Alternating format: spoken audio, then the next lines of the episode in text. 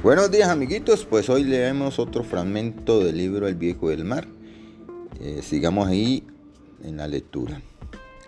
Te deseo suerte, viejo. Igualmente.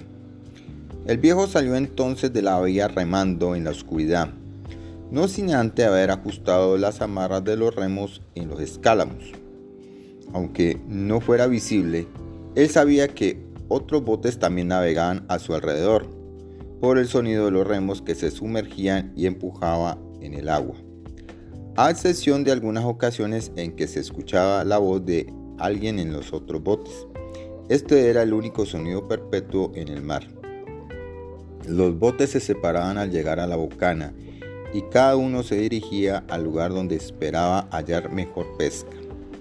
El viejo sabía que iba lejos y que dejando atrás el olor de la tierra se dirigió a internarse en el centro del mar.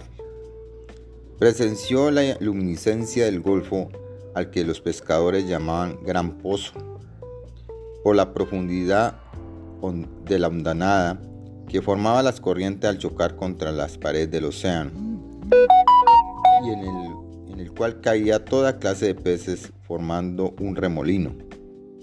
En este lugar se concentraban camarones y peces de carnada, así como peces errantes que se alzaban para alimentarse de ellos.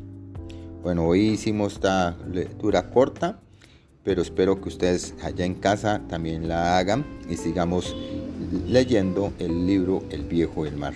Muchachos, que tengan un bonito día. Chao. Nos vemos la próxima.